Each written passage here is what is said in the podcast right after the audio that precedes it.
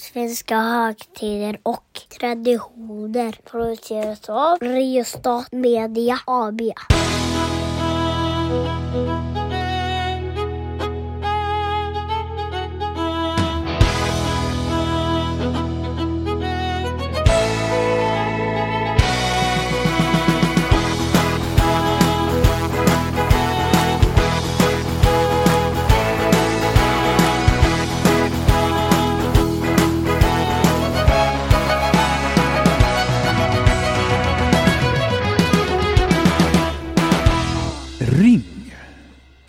Klocka ring i den bistra nyårsnatten. Är väl en eh, ganska känt intro eller? Ja, det, jag tror att folk vet vad vi kommer prata om när vi? När vi hör den här klassis, de här klassiska raderna. Som jag försöker överdramatisera också. Framförallt hade du extremt rolig betoning på de olika orden, så det kändes som att eh, det är teatraliskt och bra, för det är väl så det ska framföras, tänker jag. Ja, Eh, det- det- ring, klocka, det- ring. Det min Eller nyårsklockorna. Det. Mm. Nyårsklockorna. Men, och det betyder ju att vi ska helt enkelt prata om eh, nyårsafton idag. Mm. Det blir ett avsnitt idag och sen så blir det ett avsnitt till imorgon. Mm. Och då kommer nyårsdagen och det är ju en helt annan tradition. Det är liksom samma mönster här. Vi har julafton och Mm. sen så blir det juldagen Mm. utan någon. Och sen är det pingstafton och så blir det och så vidare. Ja, så, just det Har du någon logik där kanske? Ja, det finns en logik i att afton är kvällen före. Men just nyårsafton och nyårsdagen är så intressanta tycker jag just för att de hänger ihop, det är liksom samma skeende men är, de är så helt olika i sin karaktär. Det vill säga Mm. hur vi uppmärksammar det och vad vi gör på de respektive dagarna. Det är nästan som att människor lite bestämmer vad som ska göras. Ja, helt jättekonstigt är det. Ja, det är- Hur, hur kan det vara på det sättet? Jag fattar ingenting. Men någonting som vi faktiskt fattar ganska Mm. mycket är ju fem snabba. Yes, Ska vi köra fem snabba då om nyårsafton till tycker att börja jag, med? tycker jag att vi gör. När infaller dagen? 31 december. Hur firar vi? Vi dricker champagne, kollar på TV och äter god mat. Hur länge har vi firat? Ja, kanske dryga 100-150 år någonstans. Vem firar? Det gör så gott som alla svenskar, kanske inte de som jobbar på nyårsnatten, men i övrigt så är det ett mangrant firande. Äter vi något särskilt? Vi äter lite finare mat än vad vi brukar göra i vanliga fall. Det kan vara att man käkar oxfilé, man kan käka hummer och liksom så lite dyrare och finare mat. Intressant. Jag måste säga att jag eh, studsade kanske inte är helt rätt ord, men jag reagerade på eh, när du sa hur firar vi? Eller jag sa och du svarade inte fyrverkerier.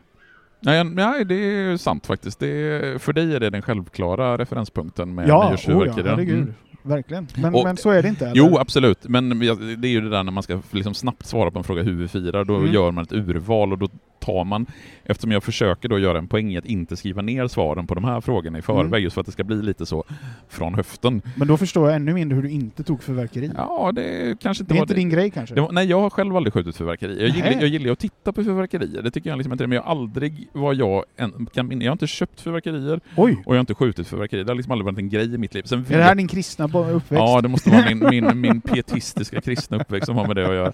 Nej, jag vet faktiskt inte vad det riktigt beror på, men, men just att det inte ligger liksom top of mind. Jag menar själv, själv har jag ju liksom typ eh, människor i bekantskapskretsen som har sprängt bort fingrar på grund av nyårssmällare. Ja, liksom. du ser. För dig är det mer lev, en mer levande tradition. Verkligen. Nej men absolut, Eh, nyårsfyrverkerierna är självklart en viktig del av Mm. nyårsfirandet, så är det definitivt. Men jag håller också med om att det fasas ut mer och mer eftersom det har blivit svårare och svårare att skaffa fyrverkerier Mm. och, det är dyrare och bla bla Absolut, absolut. Men det Så jag ändå... tänkte att du kanske hade tagit en... Eh, du hade tänkt igenom det ordentligt. Ja, nej, det var bara att det, det, det försvann. Men så, alltså, skulle man säga någonting som är en symbol, så, så googlar du på nyår, alltså Mm. gör en bildgoogling på nyår eller nyårsfirande, Mm. så ska jag att nio av tio bilder är på fyrverkerier. Mm. Så att fyrverkerier har ju en given plats i det svenska nyårsaftonsfirandet. Mm. Å andra sidan, om vi ska vara riktigt, riktigt petiga, så sker ju oftast smällandet av fyrverkerierna efter tolvslaget, det vill säga rent tekniskt på nyårsdagen. Korrekt. Om vi ska vara petiga, men det är Mm. fortfarande nyaft- nyårsaftonsfirandet som fortsätter in några timmar in på Ja, nyårsdagen. Det är, ju- det, är, det är ju någon, någon underlig sån nanosekund där, där man är mitt emellan kanske. Mm, kan, kan vara så. Någon kvantummekanik eller någonting. Men Mm. betyder det då att man eh, också förr i tiden sköt smällare? Ja, det beror lite på vad du menar med förr i tiden. För när, jag ställ, jag, efter- när, när du ställde frågan så här, hur länge har vi firat, studsade du inte till på att jag, att jag sa i typ 100-150 år? Nej, det nej, tyckte, det tyckte gjorde du inte var konstigt? Att Nej, vi, att vi inte firade inte. nyår i början på 1800-talet till exempel? Nej, jag tänkte nog att folk inte riktigt hade ens en klocka. Precis, och där har du liksom en väldigt god poäng. För det här att uppmärksamma tolvslaget, att uppmärksamma nyårsfirandet och övergången från ett år till ett annat, det är ju en modern företeelse när vi börjar liksom mäta saker och ting i tid med, alltså på exakta minuter och timmar och sekunder och det kommer ju först när människor får klockor. Mm. Och då är vi i slutet på 1800-talet. Alltså det är ju först, kan det vara 1879 någonstans där som vi får normaltid? Och, I och Sverige. häng, hänger inte det ihop med att man hade massa lokal tid och att därför så funkar inte tågtrafiken? Ja, exakt. Det var alltså, den rent konkreta orsaken till att de var tvungna att ha en normaltid för Sverige. Just det. Där liksom vi hade samma tid oavsett om det var i Stockholm, Göteborg, Malmö eller Kiruna. Så skulle det vara samma tid. Och med det så kommer ju också den här idén om att vi kan uppmärksamma nyårsfirandet, att vi kan uppmärksamma övergången från ett år till ett annat. Mm. Och backar vi ännu längre tillbaka i tiden, så backar vi till 1500-talet och tidigare, då var ju inte ens första januari nyårsdag i Sverige. Utan då var det juldagen som var början på ett nytt år. Ah. Och det är någonstans under Gustav Vasa på 1500-talet som man flyttar nyårsdagen från 25 december till första januari. Och vilken monetär anledning hade han till det? Ja, det var väl för att synka med övriga Europa. Eh, att det skulle vara, för att, jag tänker att vi, vi sparar just den biten Ja. varför vi firar nyår första januari till första januari, alltså Yes. nyårsdagsavsnittet. Men för att liksom svara på frågan hur man firade nyår förr i tiden, så eh, det gjorde man inte i någon större utsträckning. Utan Innan, eh, för, för 150 år sedan? Ja men säg slutet på 1800-talet in på 1900-talet, det är då man börjar att eh, och varför börjar man fira det då? Jo men det har ju med det att människor flyttar in till städerna, vi får en normaltid, folk får klockor. Mm. Att fira nyår, det var ju från början en överklasstradition. Det Mm. var inom överklassen som man uppmärksammade, för där kunde man ju ha klockor, där uppmärksammade man det och det var det. en sed, en tradition som man importerade från Europa, från det kontinentala Europa. Och den här typen av traditioner och seder har ju en tendens att sen sippra ner i de bredare folklagren, att folk tittar uppåt, alltså Mm. klassmässigt, Mm. på hur firar man där uppe. Och så tar man efter de bruken. Mm. Och det är ju det lite grann vi gör när vi firar ny, nyår numera. Alltså vi lajvar överklass. vi klär upp oss Ja, i lite ja, finare kläder, absolut. vi äter lite fira, finare mat. Mm. Och jag Dricker lite finare drycker? vi dricker alltså, champagne eller mousserande vin, Mm. åtminstone sånt som man kanske inte dricker i vanliga fall. Man käkar oxfilé, man köper hummer, alltså den typen av mat som man förknippar med överklassen. Men om du nu får eh, då väldigt komprimerat nu, från när vi började fira för 150 år sedan fram tills idag. Ja.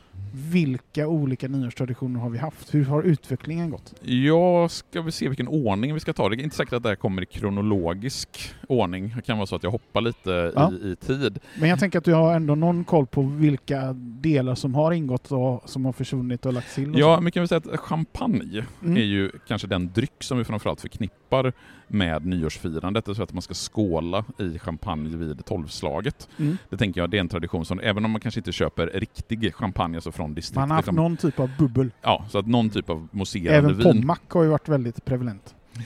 Ja, nej men alltså man ska ett alkoholfritt alternativ ska Ja, absolut ja, Pommac ja. vara, vara en del. Och det här är absolut ingenting som finns i de breda folklagren i början på 1900-talet. liksom ska dröja ganska långt in på 1900-talet innan champagne liksom blir, eller mousserande vin blir en del av det svenska nyårsfirandet. Och utan det, vi ska säga andra halvan av 1900-talet som det blir en grej.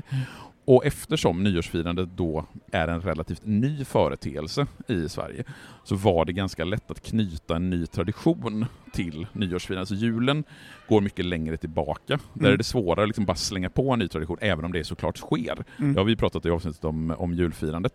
Men att introducera liksom en dryck, en champagne på nyårsfirandet, det var relativt enkelt just för att det fanns inga sekelgamla traditioner knutna till nyårsfirandet som vi, eh, som vi liksom var tvungna att upprätthålla eller som vi var tvungna att ersätta på, eh, på, på nyårsafton. Sen har vi ju Ring klocka ring. Mm. Som, eh, en, Som jag började med så vackert. Ja, vad har du för relation till eh, den här dikten? Är det liksom någonting som du förknippar med nyårsfirande? Nja, nej, det var alltså...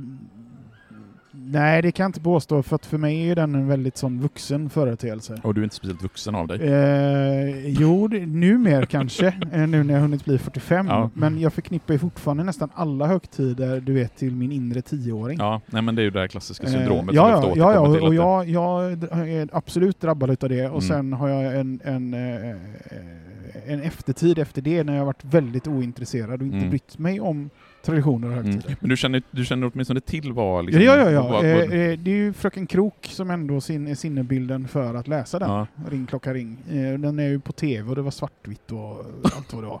Svartvitt kan det för sjutton inte ha varit när du eh, Nej, inte när upp? jag var, men jag har ju min, min koppling Ja, ja, är, ju, är ju Sånt som vuxen. Ja, jag man har, Jag det kom på 60-talet eller vad det jag, var. jag förstår vad du menar. Och så det är det jag har i Ja. mitt huvud. Liksom. Okej, då förstår jag vad, vad du menar. Ja. Och Mar- Margareta Krok är den som ska läsa dikten i, liksom, i ditt mentala Ja, ja, ja. huvud Ja, ja. någonstans. Ja, nej men det... I- det är ing, all, alla andra är, är, är jättekonstigt. Mm. Ring klocka ring i bistra nyårsnatten mot rymdens norrskenssky och markens snö.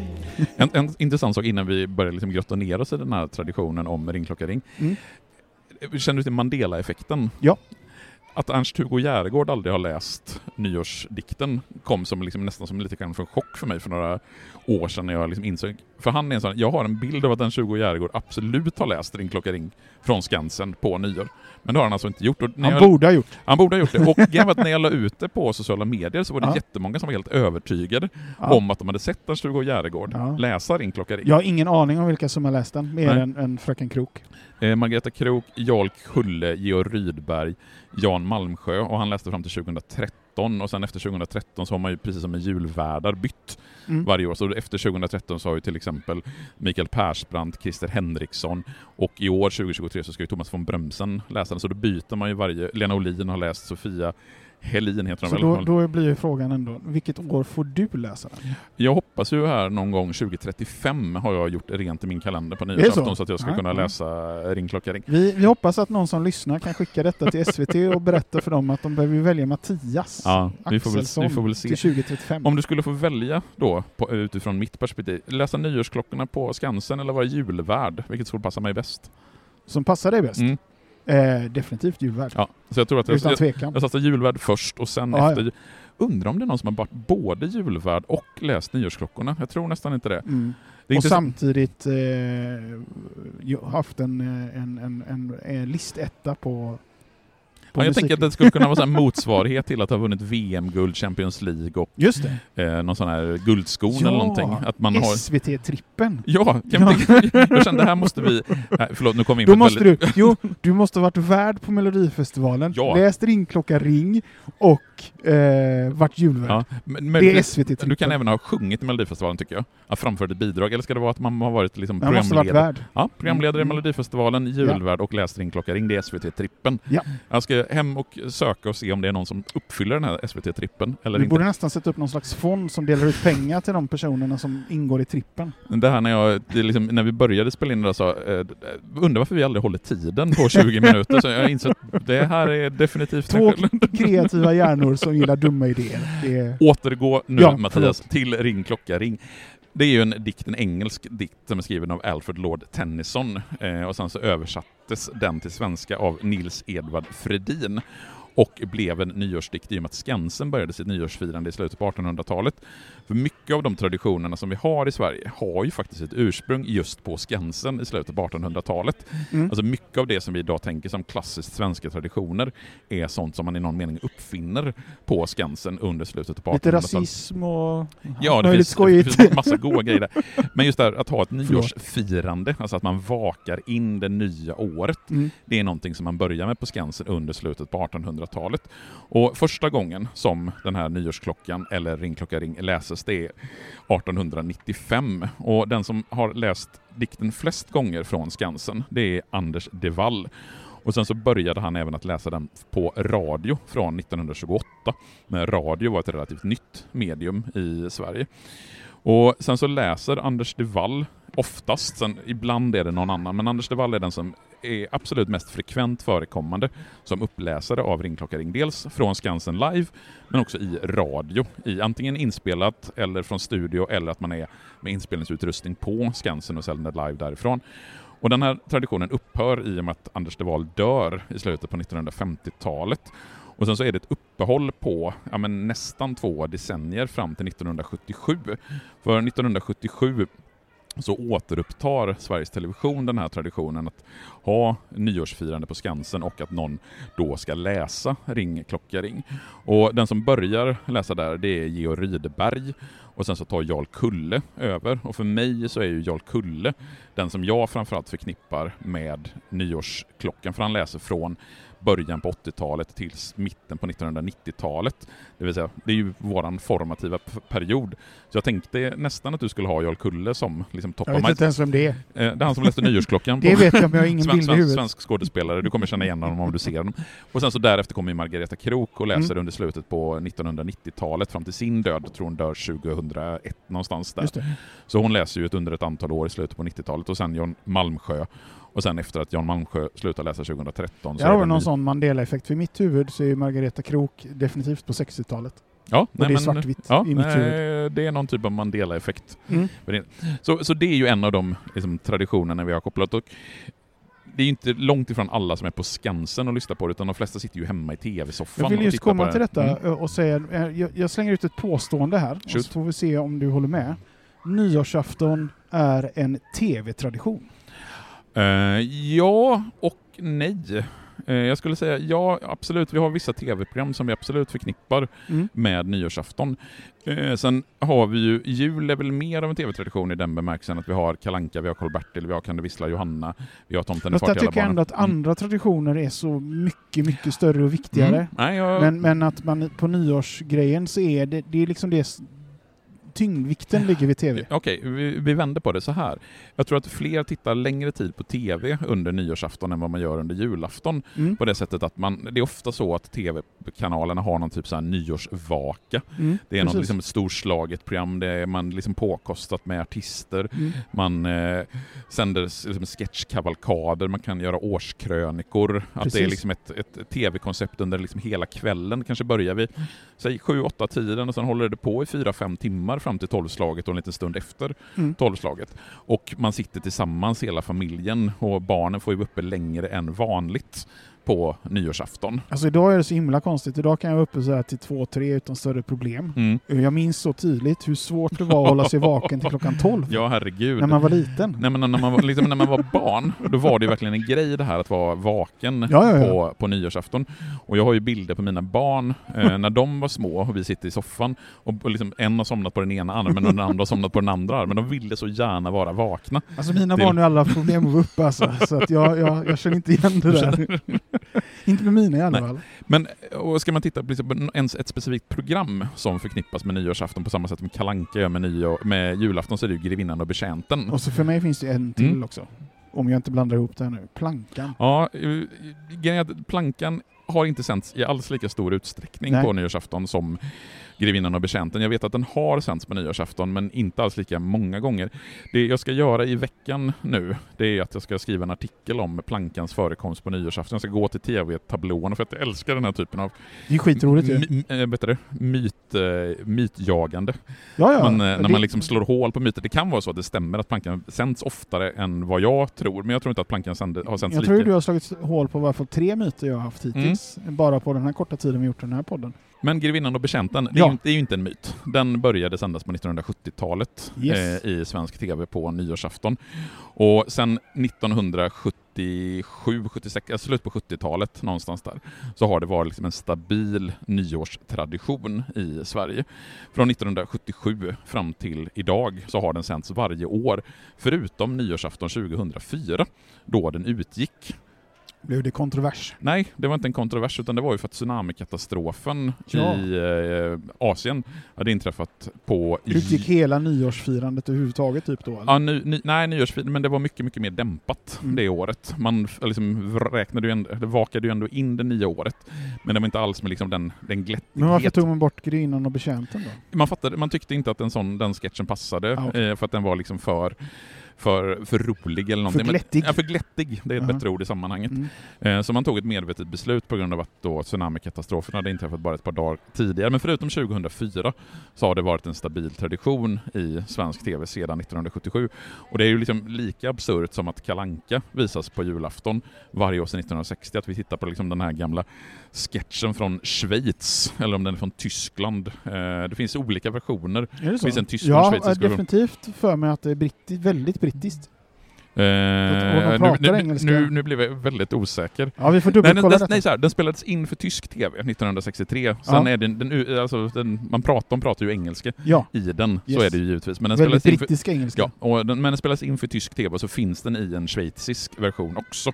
Förstår. Men det är den tyska versionen som jag tror att man visar på, Sven, nu blev jag lite osäker. Där de ändå pratar engelska. Ja, ex exakt så. Nej men där finns det ju liksom den klassiska repliken “Same procedure as last year” Mm. som är ju liksom en sån här klassisk Samma nyårsaftonsreplik. procedur som förra året. Precis. By the way, same procedure as last year, Miss Thompson? The same procedure as every year, James. Well, I'll, uh, I'll do my very best. De har ju ett väldigt sånt härligt bord och betjänten eh, spelar ju väldigt många olika personer. eh, men, och han får ju kanske tyvärr dricka mest, det är Mm. det som är behållningen. Det är det. det som är själva poängen i serien. men men eller de jag- äter säkert någonting. Och Ja. finns det någon speciell mat eh, förknippad med nyår? Eller är det, som du sa i början, vi äter finare mat. Mm. Vi dricker finare dryck. Ja, nej men alltså, det finns ju ingen sån här mat som är... Om du säger julmat, Mm. då får du vissa rätter i huvudet. Du tänker julskinka, du tänker köttbullar, du tänker långkål. Japp. Alltså det finns vissa rätter. Säger jag påskmat så har du också vissa grejer i huvudet. Väldigt mycket ägg. Ja, ägg är framförallt, Mm. men även du kan få in laxen, du kan få in Ja. Jansson och så. Och sill. Ja, och sill. Säger jag midsommarmat så får du också vissa bilder i Ungefär huvudet. som påsk. Ja, fast eh, mycket mer spartanskt. Alltså, du har ju Ja. sill, potatis och gräddfil till, Ja, ja, till ja. midsommar. Däremot säger man nyårsmat, Ja. så är det ju inte en specifik rätt man tänker på. på Det, det skulle möjligtvis vara sill. Ja, jag vet tusan hur många som äter sill på nyår. Jag känner att folk alltid vill ta fram sill Ja, för att det ens ska räknas som en högtid. Jag liksom. tror snarare så här att man aktivt väljer bort sillen just så? för att nyårsaftonens mat, alltså nyårsmenyn ska ju vara någonting som skiljer sig från julmaten. Det vill säga man vill äta någonting annat än julmaten. Mm. Och det man vill äta ska ju vara någonting finare. Och jag nämnde ju tidigare alltså rätter som oxfilé, hummer, Ja. räkor, alltså den typen. Och Det har man, du rätt i. Framförallt räkor. ja, och, och man gör det gärna liksom lite, man kanske gör en till och med en trerätter så att man serverar en toast skagen eller något till förrätt, man gör en huvudrätt, man lägger lite, ner, ner lite mer tid på efterrätten. Och olika bruna efterrätter beroende på vilket årtionde det är. Ja, nej, men alltså det, det intressanta är ju att det här är också en ganska liksom, ny företeelse. Ja, Att vi äter finare mat på nyår. För i och med att man inte har firat nyår i någon större utsträckning speciellt länge, så det man åt traditionellt på nyårsafton, det var ju att man fortsatte äta, äta på julmaten, alltså det, det som fortfarande fanns kvar av julmaten. Och det är långt in på 1900-talet. Jag har ju massa gamla husmodens köksalmanackor Mm. från olika årtionden, från 30-talet och 40 och 50 och 60-talet.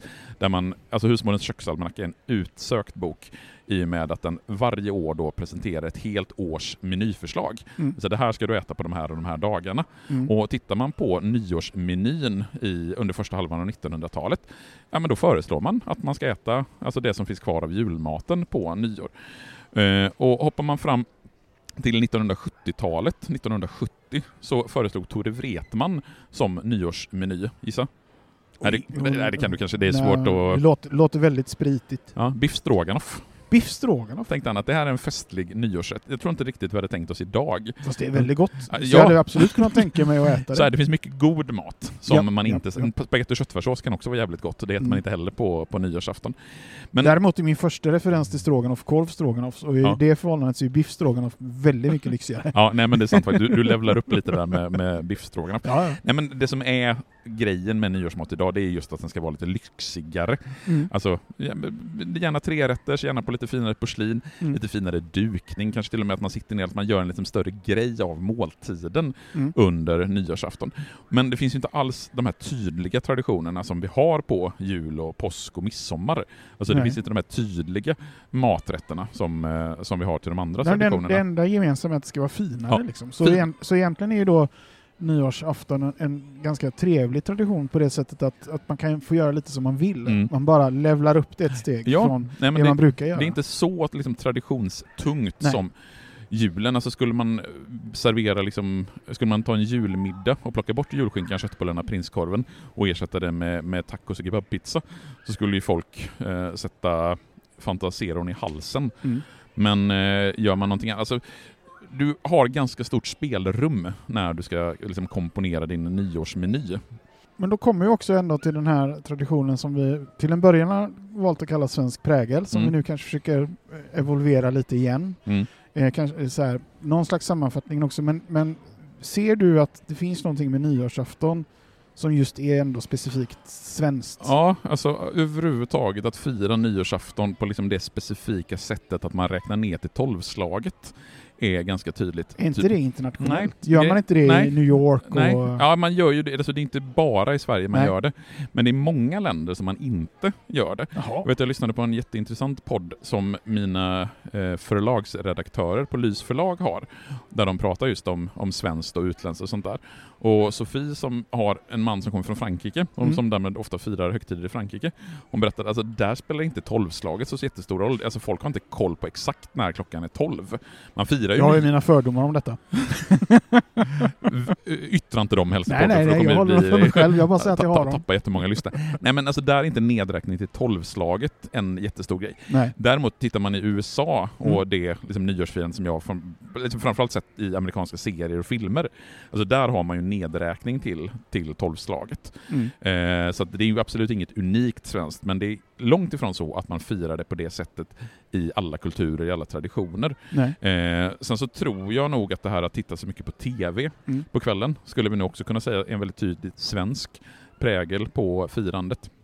Eh, och ring klocka ring vid tolvslaget. Mm. Jag tror inte att det är någon annan, något annat land som har den tydliga traditionen att det ska vara så fokuserat att några minuter innan tolvslaget så ska en skådespelare på Skansen läsa de här raderna och sen så räknar vi Det hade varit jobbigt om, om man i Indien tyckte att en skådespelare skulle läsa från Skansen. Ja, det skulle man läsa från Taj Mahal istället. Ja, när man hade hittat, nej, nej men det, det du menar är det finns ingen, ingen sån tydlig tradition Nej. på det sättet att någon, någon specifik person ska stå på en plats, läsa en dikt och, och, och, och så. Det är Nej. det du syftar på. Ja, nej men precis. Det är väl det jag tänker att, eh, att det ska vara.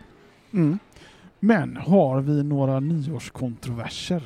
Ja, vi har ju det som en återkommande fråga i podden och jag har funderat, liksom, finns det någon tydlig kontrovers kopplad till just själva nyårsafton? Och då kan vi väl, ja, vi nämnde ju redan det här att man tog bort Grevinnan och betjänten 2004, men det, jag ska väl inte säga att det är någon större kontrovers. Jag tror nog folk var okej med det, för Ja. man köpte nog idén Ja, och det är liksom, tsunamikatastrofen låg så pass nära i Ja. tid. Eh, möjligtvis att man skulle kunna tänka sig att just det här att vi lajvar överklass i sån liksom, tydlig märks att det kan upplevas som exkluderande. Att du måste liksom, ha en, en snygg kostym, att du måste klä upp dig. Att det på något vis eh, sätter liksom, vissa... den, jag, jag kan ju eh, helt klart säga, jag förstår kopplingen, men jag har aldrig upplevt Nej. det själv. Nej, Det betyder inte att det inte är en kontrovers. nej. Men jag tänker att hade det varit en stor kontrovers så hade jag vetat om Ja, det. nej, alltså, jag, du märker att jag söker med ljus och lykta för att Ja, hitta någon, verkligen. någon nyårskontrovers. Nej, det känns ju inte som att nyår, till skillnad från julen, som är ju liksom, där finns det ju hur mycket kontroverser som helst man skulle Mm. kunna Ja, rada ja. upp. Jag kan inte riktigt hitta någonting kopplat Nej. till specifikt nyårsafton. Är det någon av er som lyssnar som kommer på men det här är ju en klockren nyårskontrovers, varför tog Ja. ni inte upp den? Skicka Ja. ett mejl till svenskavanor.gmail.com eller skriv något på våra sociala medier. och så kommer jag också på en idé nu. Vi ska ju göra en, en PK-almanacka. Där Mm. vi bara har med högtiderna som inte finns någon kontroverser kring. Ja, nyår. Nyårsafton då. Nyår. Det är enda. Och, nej, men jag har någon till Ja. tror jag som inte hittar någon. Men jag har inte kommit på det nu. Nej. Men som sagt, har ni någon så skicka gärna, hör av er. Mm. Men eh, då har vi ingenting eh, mer att säga om nyårsafton kanske? Jo, Har vi det? gott nytt år. Ja, såklart. Gott nytt år. Förlåt mig. och, och, och god fortsättning. Och, Nej, god fortsättning säger vi i nästa avsnitt. Nu får du fan hålla isär Ja, grejerna. jag har ingen koll, du Gott, vet. gott nytt år nu, Ja. fram till, och sen så i nästa avsnitt kommer ju vara första januari, och då är det ju god fortsättning på det Ja. nya året. Och så måste vi avsluta med absolut bästa pappaskämtet. Koppla, kopplat till nyår, Ja. vet du vilket jag menar? Nej, Vad är det man alltid säger till sina barn när eh, klockan har slagit 12? Gå och lägg dig. Ja, det skulle man kunna säga möjligtvis. Vad har du fått för julklappar i år? Jag fattar inte. Klockan har ju slagit 12, då är ju nästa år, då är det 2024. Ja. Så frågar jag dig, vad har du fått för julklappar i år? Så har du inte fått några julklappar i år. Det är ju det som är pappaskämtet. Ah, ja, det, det, det gick över mitt huvud. Men jag fattar sen. Flög det. Men eh, fram tills imorgon så får ni ha det så gött. Hej då! Hej!